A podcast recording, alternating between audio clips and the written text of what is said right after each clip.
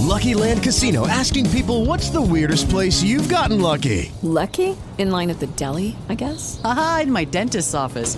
More than once, actually. Do I have to say? Yes, you do. In the car before my kids' PTA meeting. Really? Yes. Excuse me, what's the weirdest place you've gotten lucky? I never win and tell. Well, there you have it. You can get lucky anywhere playing at LuckyLandSlots.com. Play for free right now. Are you feeling lucky? No purchase necessary. Void where prohibited by law. 18 plus. Terms and conditions apply. See website for details.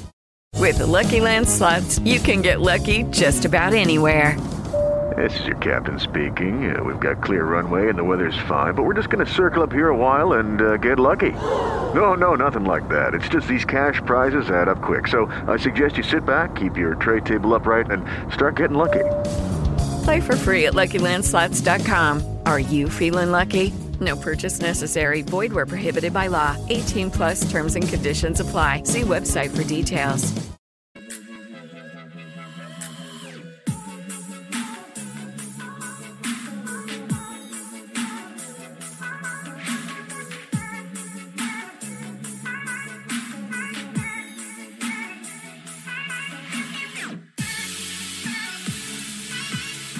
Yo, what's going on, everyone? We're live right here on the awesemo.com NFL strategy show. It's the showdown edition, and we got a fun one for you today.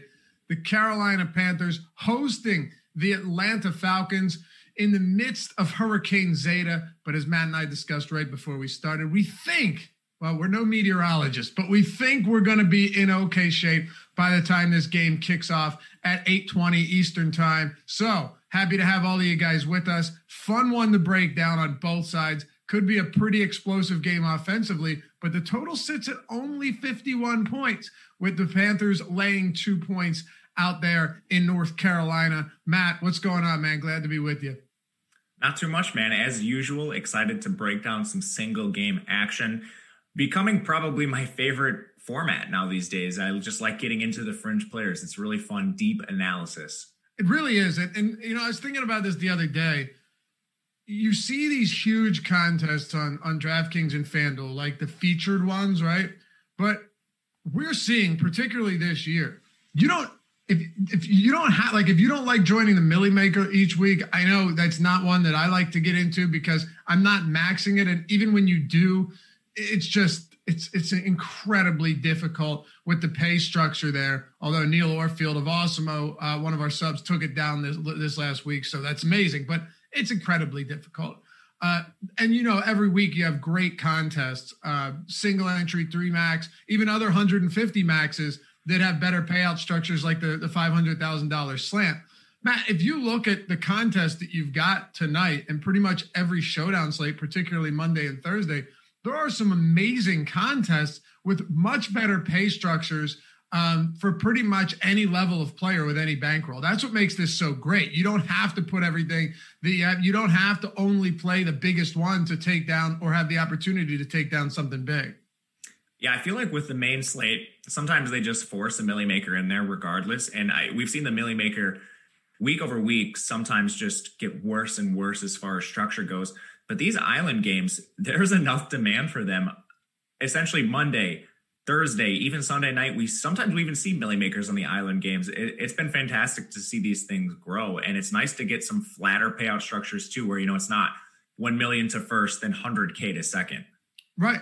And uh, well, we're here to break it down and hopefully help you guys and ourselves win some money. If you haven't subscribed to the channel yet, hit that subscribe button. You guys uh, have helped us out a ton with this. I've even seen the amount of people that watch the show, the amount that are subscribed has gone through the roof. So that's awesome. And uh, it's a win win for both of us, right? You get to watch some good free DFS content, and it helps us continue to build our channel and put out free content to everyone. So subscribe, hit that notification bell. And as you know, hit that thumbs up button. Uh, one of the easiest ways to help support us here at Awesemo.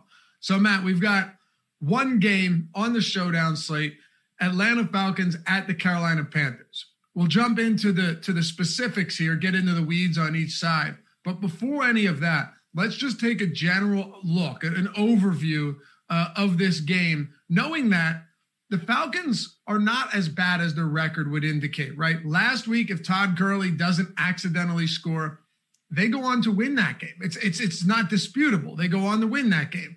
Uh, the onside kick against Dallas, had they not botched that, they go on to win that game. There's several games, and, I, and i believe I'm missing a couple too, where they had a very good chance to win. They're not good, but they're not terrible. They got Ricardo Allen back. They got Keanu Neal back. Both or both are finally but fully healthy.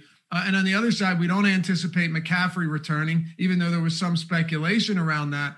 Um, but the Panthers' defense, particularly in the passing game, has been better than advertised. And the offense with Teddy Bridgewater at the helm has actually been pretty competent. So I don't know. This game has a lot of moving pieces, and I, I don't think it's as easy uh, to, to break down as you might think. Yeah, I agree with you on the Atlanta side. I definitely do not think they're as bad as their record indicates. And you mentioned it. I don't know if this defense is good, but they're at least healthier. And we've even seen guys like Dante Fowler miss time. I mean, like AJ Terrell was on the COVID list for a little bit. He's their first round pick at corner. He was widely expected to be their replacement for Desmond Trufant, which hasn't exactly worked out, but at least he's out there now. They're not playing, you know, practice squad level players. So maybe they we could see some positive regression from this Atlanta Falcons defense at some point this year. They're pretty strong up front with some of their defensive linemen. And I've been really impressed with Carolina too. I'm not sure if this is the the Joe Brady effect coming in as their OC. They've still been playing fairly slow but highly efficient. Basically, the most efficient football we've ever seen out of Teddy Bridgewater in his career. Yeah, and one more thing, uh, McKinley, defensive end for the Falcons, is I don't think he's ruled out yet, Matt, but he hasn't practiced on a short week. If, if he's out, that makes it much more difficult for this team to get to the quarterback as well, which has already been an issue this year. They have not been able to apply pressure to opposing quarterbacks.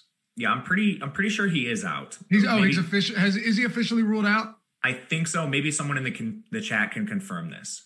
Okay. Um. Yeah, I saw. Okay, you, are probably right. I'll take your word for it. Uh, I just uh, Loco in the chat says he's out. He's he's officially out. Okay. Yeah, that's what Loco says might not seem like a big deal. Clearly, not going to swing the line on any game, uh, but it does have some implications today. So uh, now that we've gotten that out of the way, let's dive into it. We'll start with the road team, the Atlanta Falcons. And by the way, some crazy pricing, like DJ Moore's salary and a couple of these other guys are, are probably less than you would think on DraftKings specifically.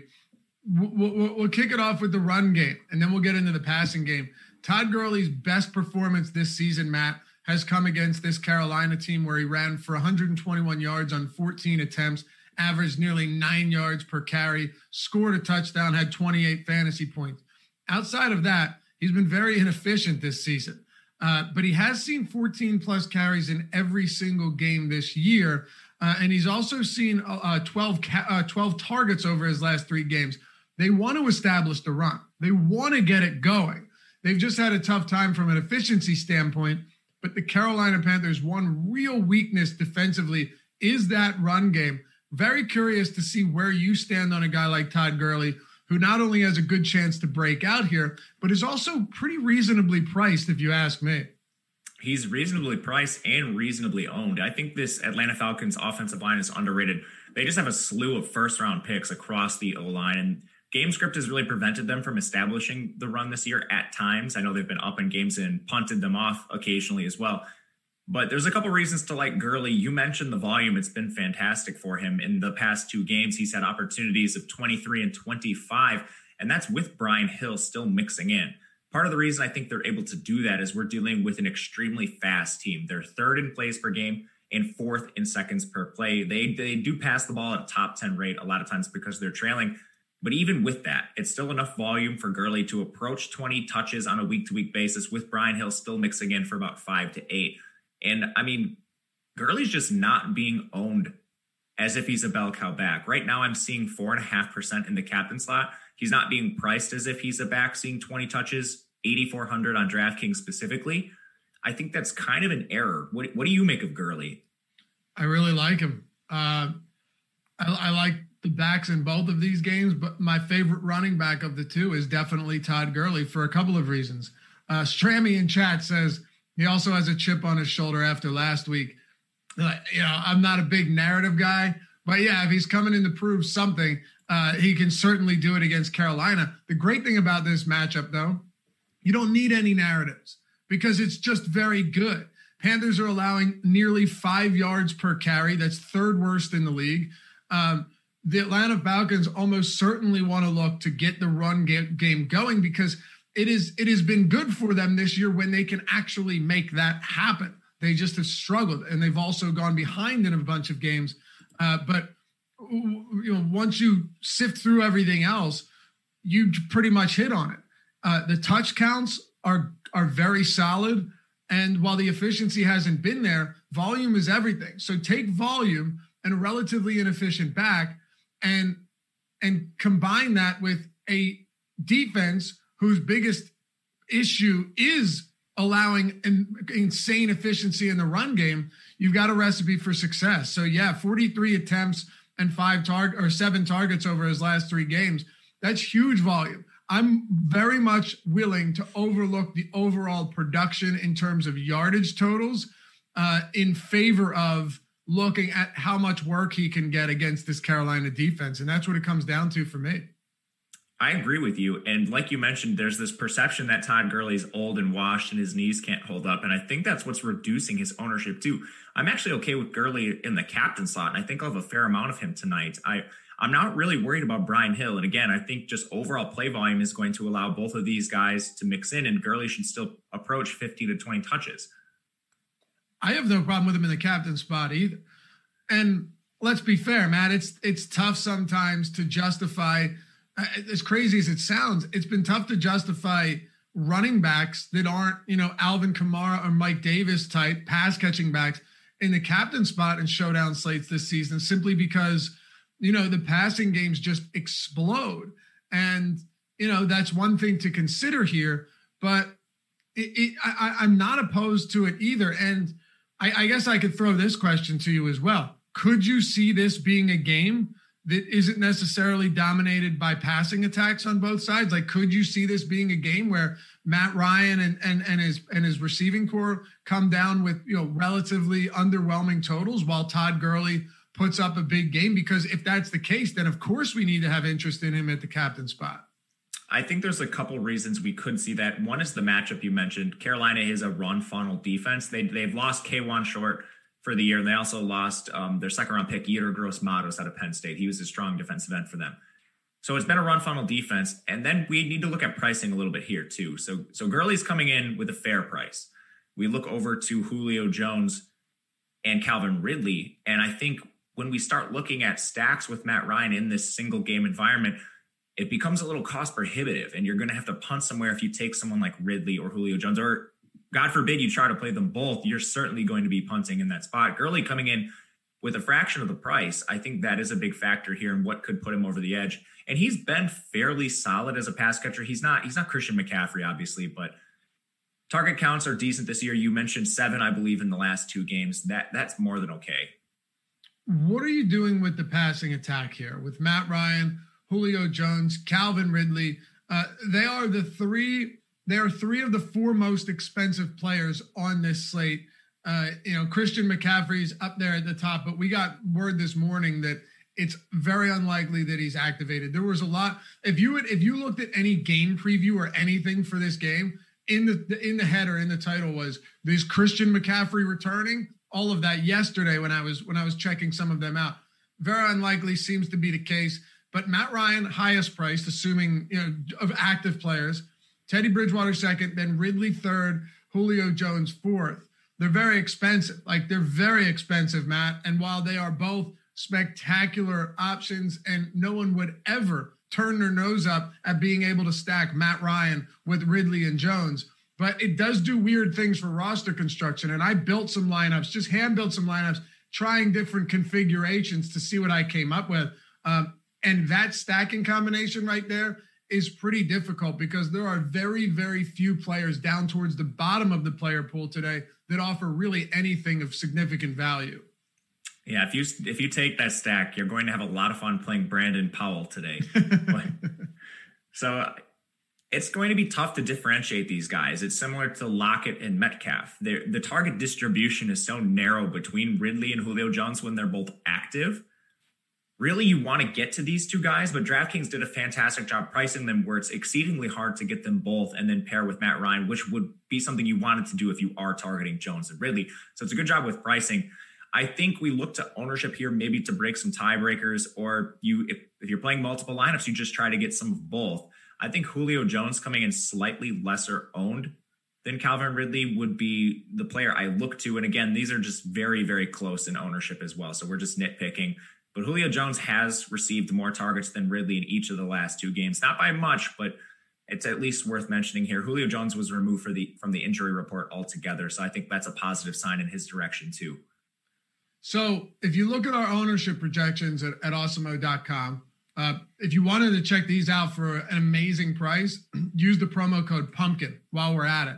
Uh, because it's you know Halloween pumpkin, use that promo code. You get the Awesemo Plus Platinum NFL Weekly, meaning everything for NFL, access to all of our NFL content from ownership projections to player projections to the top stack tool to all of the amazing uh, showdown tools. We have an, we have awesome showdown tools for all of the sites that are running showdown contests that are really different from any other site, any other DFS content site out there. Uh, all of our premium articles that these guys put so much time into. Great, great analysis across the board. The lineup builder uh, and so much more that I'm forgetting to touch on because, well, we're just loaded with with valuable content and more specifically tools built by the number one DFS player in the world. All of that great stuff. $10.31 for the week. That's almost $20 off the original price. So the Awesemo Plus Platinum NFL Weekly. I've had a lot of people DMing me about this, telling me that they signed up, and why not? You know, ten dollars a week, ten dollars and thirty-one cents for the week. You get to check it out. Not a whole lot of risk involved there. Uh, I think you'll stick around. I think you're going to love it. But it's a great way to see what we've got going on without having to, you know, take too much, assume too much risk in that scenario. So you've got through uh, uh, Halloween to do it. So 1031 through 1031, use that promo code pumpkin and check it out. If you just want to get some basic content, but also all of our showdown material, ownership, projections, the uh the we have a, a top stack tool like a top stack tool light. We have the top plays for showdowns, which goes through everything on a probability basis. Uh, all of that stuff, three dollars and ninety five cents a week our uh, express package, the NFL express package, less than $4 a week. I'll stop talking. Just go to awesemo.com slash join, check it out, and you'll see everything we have to offer. We got something for everyone. So what I was getting at here, Matt, is look at the ownership. Uh, had pricing been a little different and had they not priced guys appropriately, as you pointed out, they did a good job. You would not see Calvin Ridley as the seventh highest owned player or Julio Jones as the eighth highest owned player uh, you would not see both of them getting less than 10% ownership in the captain spot each.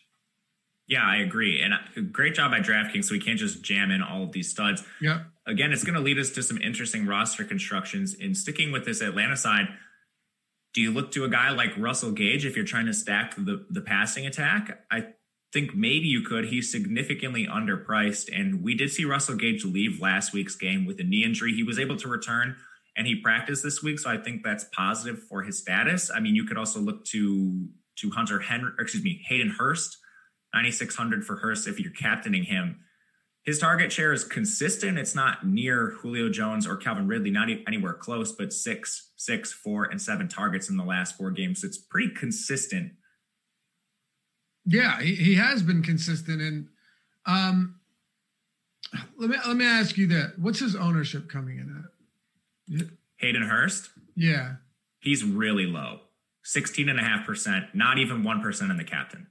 Okay, so I'm glad you brought it up and, and that we looked at his ownership because when I was doing research this morning, I actually thought to myself, huh, Hayden Hurst has been better than I thought. And he hasn't been great, but you haven't heard much about him, namely because Todd Gurley's scoring accidental touchdowns and Calvin Ridley and Julio Jones are doing all of the additional work uh, getting all the attention there out uh, down there in Atlanta. But as you mentioned, yeah, six plus targets in four of his last five games. He has scored three times this season, which in seven games really isn't that bad. Um, and he's involved enough to make a splash if necessary. If you get at his price, and, and tell me what you think about this. If you get, say, uh, what, what's he priced at uh, in the utility? 6,400. If you were to get 15 from him, which is highly doable, especially if he scores. You need what? Even what, what would 15 be? Even four for for 416 to score. That's 16.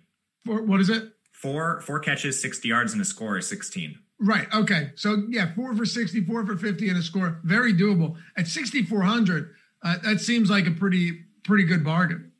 Yeah, I agree. And so he's priced above Russell Gage is the only thing that really has me concerned. I'm not really even concerned, just uh, a little weary. Like, would you rather save the salary and, and go down to Gage? I think is the main question we should be asking. Well, you know what? Then I'll shut up and let you talk about it because that's a big question for a slate like this.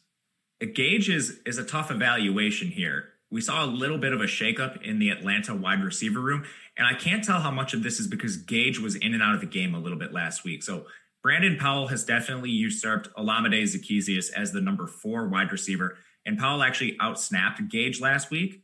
We still saw Gage receive seven targets, Powell only two targets. But I don't know if this is Brandon Powell maybe improving a little bit, working his way on the field. He's certainly not going to play more than Gage, but I don't know if he even sees a quarter of the snaps. I would rather play Hurst over Gage. I'm just not sure how this is going to shake out. Do you have a lead on this? I'm not sure if this is just all injury related or if Brandon Powell is working his way onto the field. I thought the same thing, right? Because Russell Gage had played 60 plus percent of snaps in three straight weeks. Um, I, I personally like Hayden Hurst a little bit more in this game. Now, the pricing is there's a pretty big difference in pricing. If they were similar, you and I wouldn't even be having this conversation. Uh, but I just think when you're talking about a showdown slate like this, everyone's in play. Russell Gage is very much in play. So as far as my lean goes, both of them are viable. It's it's not an 11 game slate where we can just you know write one of these guys off. So both of them uh, are, are solid. The touchdown equity is just a lot higher with somebody like Hayden Hurst. And as you know, not every week, but generally speaking, you need to have a piece of almost every touchdown to win. Yeah, you do. And you may you bring up the red zone production a lot. I think that could be very important for Hurst. He'd be the guy I prefer in the spot. It's just, you know, if you're jamming in Julio and Ridley, it might be hard. I think there are other ways you can find some salary relief. I mean, would you even consider Brian Hill for some salary relief? He's not too much cheaper than Gage, but he's down there, and I think he's in play. It's so tough. And by the way, I, I actually have to correct myself here. I, I, did not know, maybe you knew this.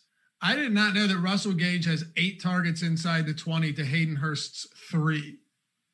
I did not know that either. I honestly just assumed that Hayden Hurst, you know, I'm glad I looked that up because I don't want to give you guys false information here. But uh, even inside the 10, Hayden Hurst has two targets to Russell Gage's four. I'd like to see what weeks those were, though, and who was active and who was inactive. Um, what did you ask about Brian Hill? I'm just talking about salary relief, and if we're not considering um, Russell Gage, who we might look to for Atlanta. And I thought Brian Hill might be in play. It's not the craziest idea.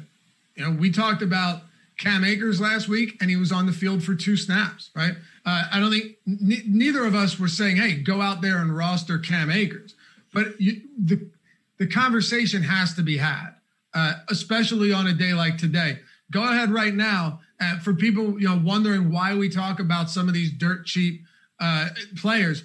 Go ahead and try and plug in DJ Moore with Teddy Bridgewater uh, alongside Todd Gurley, Julio Jones, and Matt Ryan and see what you have left. In that case, you you won't have enough to even play someone like Brian Hill. But um, yeah, I, I don't I don't think it's the craziest idea at all. Um, but let's let's actually do it like this.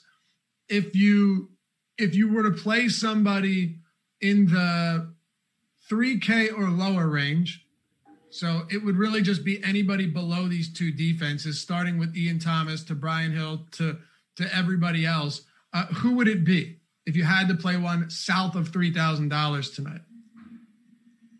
I think it's probably Brian Hill, and I don't feel great about it. I mean, you could look to Ian Thomas. Ian Thomas is going to be the player most involved as far as snaps and routes, but he's literally just running wind sprints down the field. He has one target in each of his last three games, eight total targets in his last four. I mean, the only other situation I think we can really look to is this this Christian Blake, excuse me, this Brandon Powell situation, if he's maybe working his way in. And I guess one interesting situation we'll talk about is the Seth Roberts, I guess, departure. He got cut and he played in every single game this year. That might mean something for Carolina, but it is pretty barren in the, just the complete punt range.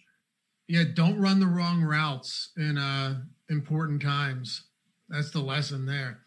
Uh, so, with the Lucky Land slots, you can get lucky just about anywhere. This is your captain speaking. Uh, we've got clear runway and the weather's fine, but we're just going to circle up here a while and uh, get lucky. No, no, nothing like that. It's just these cash prizes add up quick. So I suggest you sit back, keep your tray table upright, and start getting lucky. Play for free at LuckyLandSlots.com. Are you feeling lucky? No purchase necessary. Void where prohibited by law. 18 plus terms and conditions apply. See website for details. Okay, here, here, here's another way to break it down, Matt. You've got somebody else there that is coming in at a pretty discounted price point. Not all the way down there, not complete, not in the in the basement, but that's Curtis Samuel. So here's one guy that I actually want to wait to get to him, but I promise, because I see it in chat, we're going to spend some time on that once we get to the Panthers. Let's first wrap up the Atlanta side of the ball. We talked Gurley. Uh, I think we're in agreement that Brian Hill, uh, in, in some situations, could be a viable punt. You don't need much from him. If he sneaks one in, in in the end zone from five yards out, that's all you need, and he's going to be virtually unowned. He's also going to allow you to. It wouldn't surprise me honestly if he ended up having three fantasy points, three DraftKings points, but you stacked your lineup so top heavy elsewhere that it doesn't matter, and you end up having a really good night. Yeah, I mean, we see this on the main slate a lot with tight end, and we've seen it in some showdown slates too. It's more of that barbell approach where Julio Jones and Calvin Ridley, maybe Gurley in this example, the offense is just so concentrated between them that it doesn't matter what you throw in your last spot. With all the production going to those three, you can literally take a zero or something close to it. Yeah. I'm trying right now. Let's see what we got here, Matt. So I put DJ Moore in the captain spot just because that price is pretty viable, and, and, he's going up against Atlanta. Uh, again, we'll get there, so I don't want to get out out of in front of my skis. But if you were to play DJ Moore, you can do Brian Hill. I honestly, if you're playing Brian Hill, I don't even hate the idea of playing Todd Gurley too. Uh, if it's a salary relief thing, especially if they go heavy on the ground, you can get Hurst, Bridgewater, and you can get Julio Jones into that lineup. So while that might not, and I'm just throwing that together now, while that might not be uh, optimal, I don't know. It, it shows you that a really cheap guy on this slate specifically allows you to to get a lot more uh, a, a, lot more freed up salary to go to some more expensive players. Um, so yeah, that that's that's pretty much the way I look at it. Anything else here for Atlanta? I don't think so. I think the main questions are what you do with the expensive receivers. My personal favorite captain on this side is Gurley. I think he'll provide a little bit of leverage off both receivers in the pass game. Or do you try to get some value? Do you do you try to go to a guy like Brandon Powell? Do you try to play Brian Hill? That's not my favorite strategy, but it's at least worth talking about. So, last thing, and I want to make sure that you and I always hit on enough strategy and, and, and instead of just the plays because that doesn't always help, right? Um, what do you do with these lineups? We'll say your hand building lineups.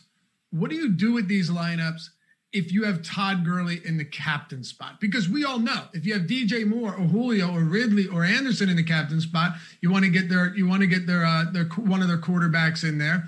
Um, maybe not every time. Like last week, you could have had something different with the projected low scoring game between Chicago and um, and the Rams. Uh, but and if you have Bridgewater or Ryan in there, you know that you want to pair them with the like, two pass catchers. But what about when you have a running back in the captain spot that is more so reliant on his ground game than his pass catching game? Yeah, so running back is going to open a different, I guess, a new set of avenues that you can approach when you're trying to think through the game script of what might get you to a winning score. I mean, the the obvious one, if you're captaining Gurley, would be all right. Atlanta got up to an early lead; they're riding Gurley throughout the game. Maybe you want to run on the other side some Carolina pass catchers, some some Teddy Bridgewater, play that way. When you have a guy like Gurley who is somewhat involved in the pass game, I think you could put Matt Ryan in there as well, even though it might be a little less viable. You're taking on a little bit of negative correlation. But another game environment you could predict. Say Atlanta gets up to a two or three score lead, and you know maybe Julio Jones caught the first touchdown, gets near 100 yards, but Julio Jones is really expensive. Maybe he's not your optimal captain. As Atlanta's playing from ahead in the second half, that's how Gurley racks up his production, and he ends up being the salary saving option that gets you to the captain slot. So running back's interesting. There's a lot more potential game scripts I think you can argue would get you there than just the straight up receiver. All right. Let's talk about Carolina. Uh, before we do, guys, we have some free content on the site today. If you wanted to check it out, um, if you know if you've been to Awesemo, if you haven't signed up yet, I already told you about the the promo code Pumpkin. But uh, if you wanted to check out some of the free content we have today, and we always usually do something cool for for the showdown sites. Yeah, the NFL showdown rankings and the NFL Express top stack tool, the one I was talking about, like the top stack tool light. Uh, both of them are are available. I think, as a matter of fact, they're available. Uh, the, the the Express Stack tool is available all week, and the Showdown rankings are available for free today. So uh, if you wanted to go check them out, please be my guest. Enjoy it. So we'll start with what do you say we start with Mike Davis here, since we started with the run game on on the Falcons side. Yeah, let's do it. I think Mike Davis is a good play. I mean, go ahead. I mean, I, I think he's a good play too. Uh, people are maybe a, a, little underwhelmed by only seven attempts last week, but uh, he has filled in admirably for Christian McCaffrey. And Matt, you and I have said it a million times already. His pass catching upside just lends so much uh, credibility to to playing him each week. Right, and I the question I think is how much different is he than Christian McCaffrey? Obviously, there's a significant difference, and we even saw the pricing between McCaffrey and Mike Davis come in pretty pretty different, even though I don't think the role is too much different here. Prior to that seven attempt game, we looked to Mike Davis and he had four games with 20 plus touches in all of them. And a lot of that coming in the pass game, which opens up a lot of avenues and keeps them game script independent. So if Atlanta does get up to that big lead, you can still confidently believe Mike Davis will be involved in the game. We haven't really seen a lot of other runners in this offense chip away at him. So I think as a reasonably priced captain here, I mean, he is a little more expensive still than DJ Moore, who's my preferred captain in this offense. I think you can still look to Mike Davis. Yeah, no question. What do you think about Mike Davis, Todd Gurley lineups? Maybe envisioning this in a spot that, and and you know, you're going to get a lot of people say, "What are you talking about?" Of course, this game's not going to go that way, right? Of course, this isn't going to be a ground and pound type of game. Don't you think a lot of people would have said that about Atlanta and Detroit last week? Things happen. Uh, I still think that that Carolina is going to be able to open up in the passing game. There's no question. Uh, but in the event that they don't, it, it, could be a spot where where this pops or where, where this happens on the ground. But Matt, one other thing, even if it does happen where Carolina, as as I would expect, uh, is able to move the ball through the air, I'll get to the passing yard props for for Ryan and Bridgewater in just a moment. They might surprise you. Mike Davis is just as involved as anyone in the passing game. So it's a win-win situation. Yeah, it is. I I like Davis a lot for that reason. And on the just the game script overall and these teams pounding the ball, it's a showdown slate. We, we don't know what's going to happen. And a lot of times you're going to receive a larger payoff when you take some of these contrarian approaches. Like if you play both running backs in your lineup, sure, you're taking on some negative correlation. But both of these pass catchers, and particularly Mike Davis, are involved in the pass game. So even if you're taking on some negative correlation between both backs, I think you can be confident in their pass game involvement, which still could get you there to a winning score. Talking ownership here, Mike Davis, second highest captain spot ownership projection today, uh, second highest overall ownership. So he's going to be up there. And one of the very simple reasons is I think he's too cheap. Yeah, I, I, I think Mike Davis's salary is like He's cheaper than than Robbie Anderson, and that stands out to me. He's significantly cheaper than Calvin Ridley by fourteen hundred dollars. It's going to for sure open things up. Now, before we talk pass catchers, like actual wide receivers, tight ends, and the like, how um, inclined or opposed to the idea, or sorry, in favor of or impo- opposed to the idea are you of having like captain spot Davis with Teddy Bridgewater in the utility, Teddy Bridgewater captain spot Mike Davis in the utility? Uh, do you feel good about that pairing? Is it one you want to get to, or are you maybe trying to separate yourself from the Mike Davis Bridgewater pairings? Because that might be surprisingly a way you can get a little bit different, just given both of their uh, high projected ownership. Teddy Bridgewater, uh, highest projected ownership on the slate, Matt, just so I can back up what I'm saying here, and highest captain spot projection ownership on the slate. I think I prefer Davis in the captain slot. I'm certainly fine with pairing them.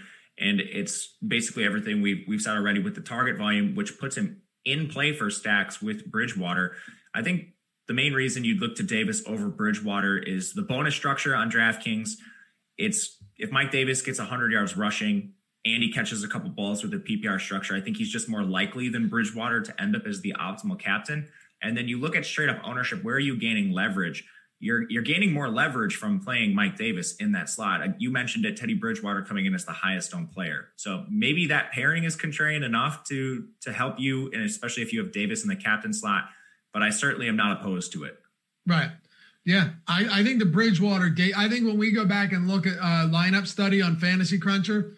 Uh, by the way, you get that add on when you do sign up at Awesemo.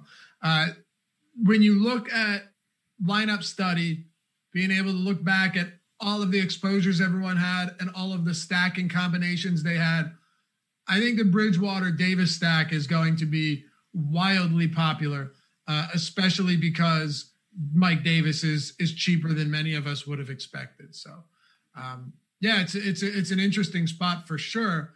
Now the pass catchers, DJ Moore. It's really the first thing that stood out to me when I pulled up this slate, Matt. Starting to research it is uh, he's pretty inexpensive. I know that his target counts have been uh, kind of volatile and he's had some lackluster performances uh, over the past several weeks or really on the season. And you'd like to see him getting eight, nine, 10 targets per game. But he's gone, this is weird, exactly 93 receiving yards in three straight games now.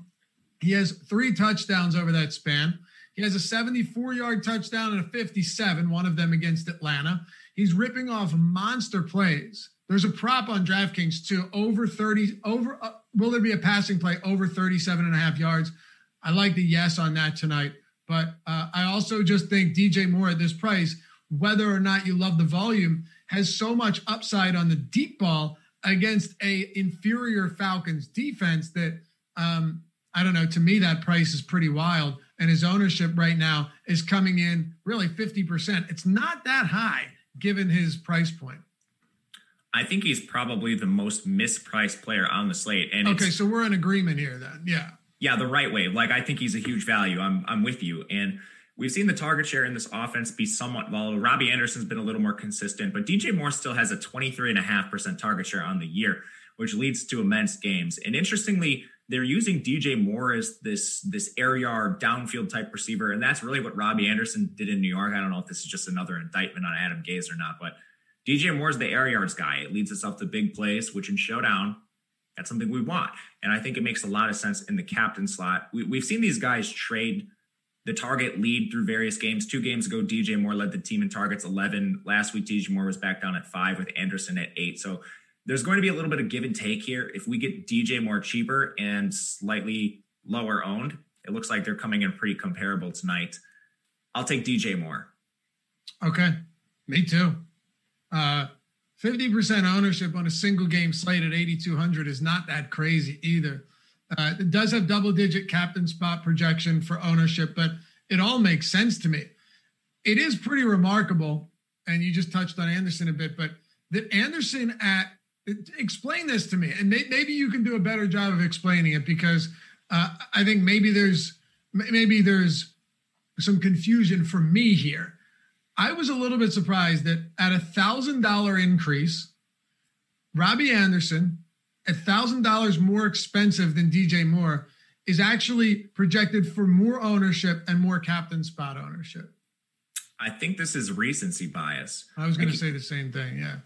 He's been the wide receiver one to this point, but it's not by much. And you look at just raw target volume in air yards. DJ Moore has the lead in air yards. Their target share is close enough where I'm willing to take the break on ownership, go to a lesser owned play in DJ Moore, and still feel good about it.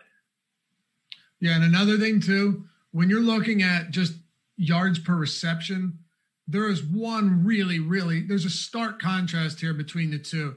Uh, on these showdown slates, you love knowing that you can get somebody like DJ Moore to just break one or two loose. Uh, again, he's had some pretty uh, long touchdown passes this season. Uh, his average depth of target is almost two yards more than Robbie Anderson's. You just mentioned air yards; they're pretty comparable, but uh, on less targets, DJ Moore has more of those.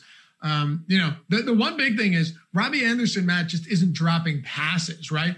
Uh, DJ Moore has an 11% drop rate, Anderson at 4.9. But that just makes me like DJ Moore even more because it shows you that there have been more opportunities that he's failed to that he's failed to convert, which in the event that he does turns into a, a really big game. Yeah, that's exactly what we're looking for. All of these are coalescing around DJ Moore. And you, watch, we're going to see Robbie Anderson with a monster game. Where I don't think we're trying. but yeah, even if not, he does, it's it's fine. It's just you know you got to break down the process. Yeah, and Robbie Anderson's a phenomenal player. We're not saying don't play Robbie Anderson. You can certainly play him. Just with the ownership coming in a little bit higher on Anderson and all of these factors, the air yards, the drops, everything working against DJ Moore and putting recency bias in the Robbie Anderson camp. Uh, you and I are in agreement on this. Okay.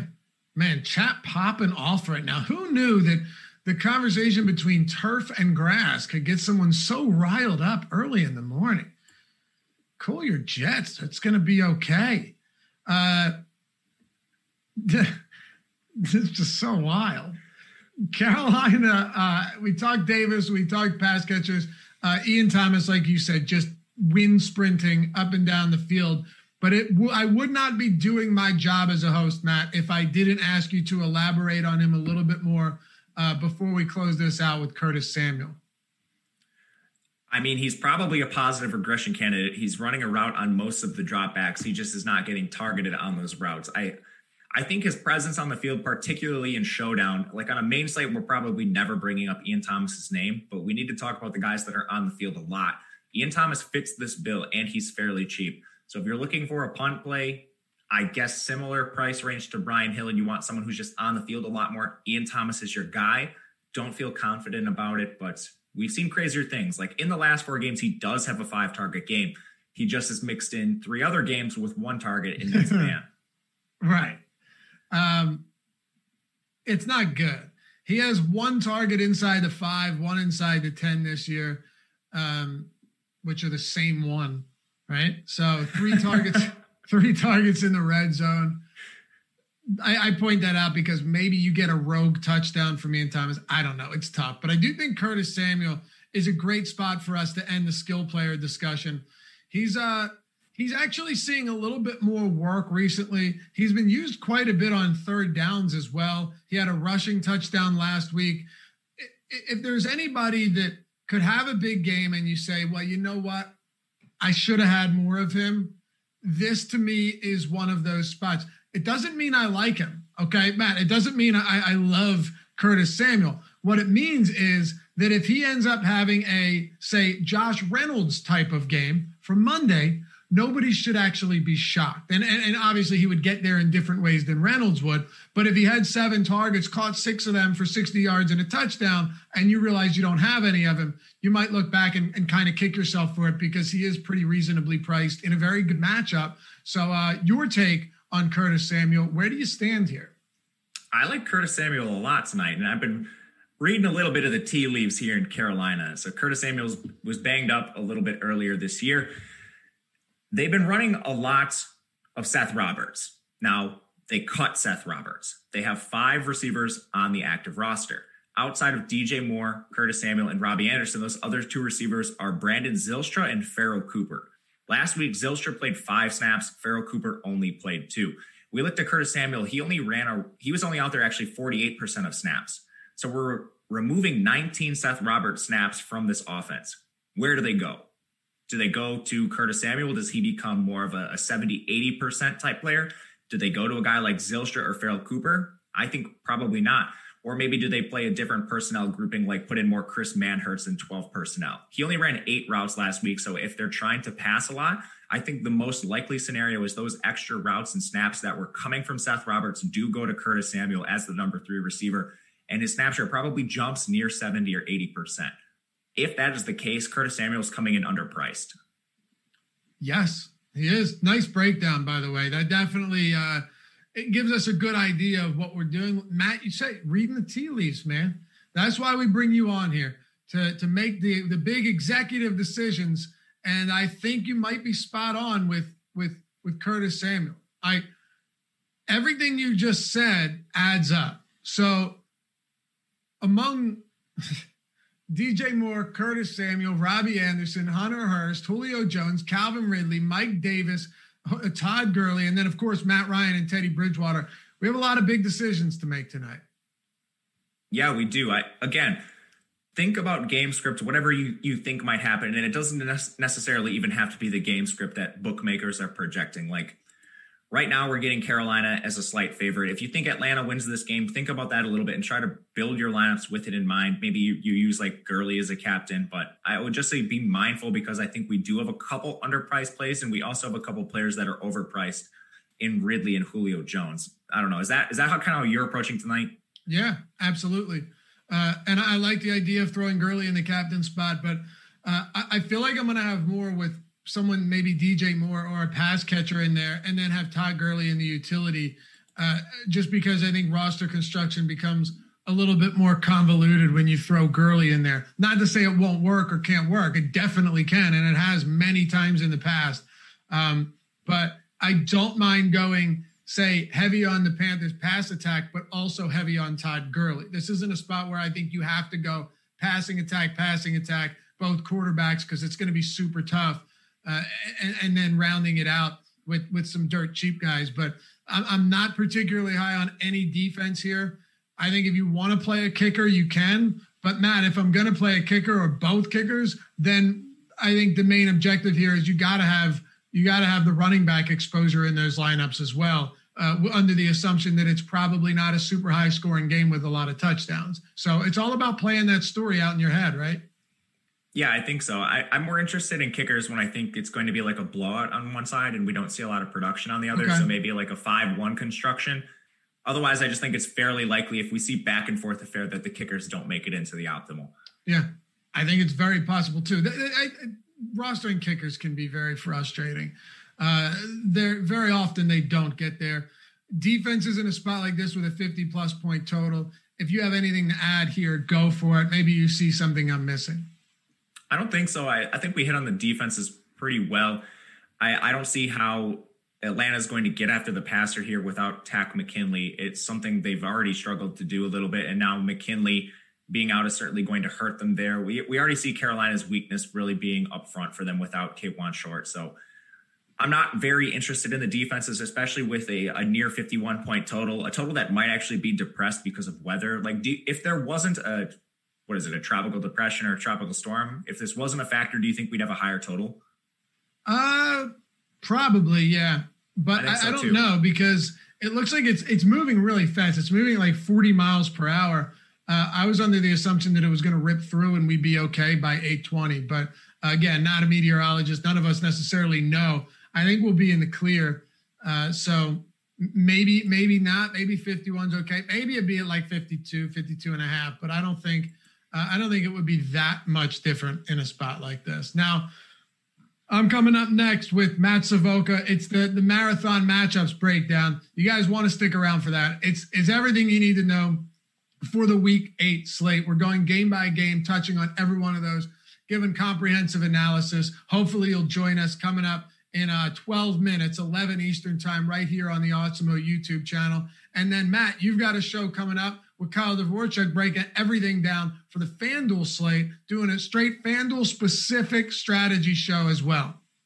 2 p.m. Eastern time, me and Kyle Dvorchak, we're going to get to everything on FanDuel. Yep.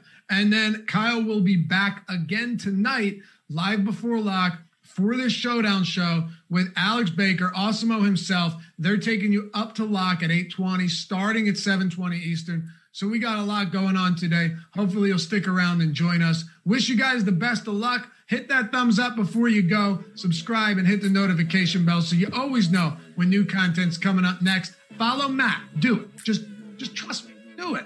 Matt underscore Gajewski on Twitter. Follow me if you're not already. Loughy underscore D, L O U G H Y underscore D, and awesemo.com at awesemo underscore com. We'll see you back here very shortly at awesemo.com.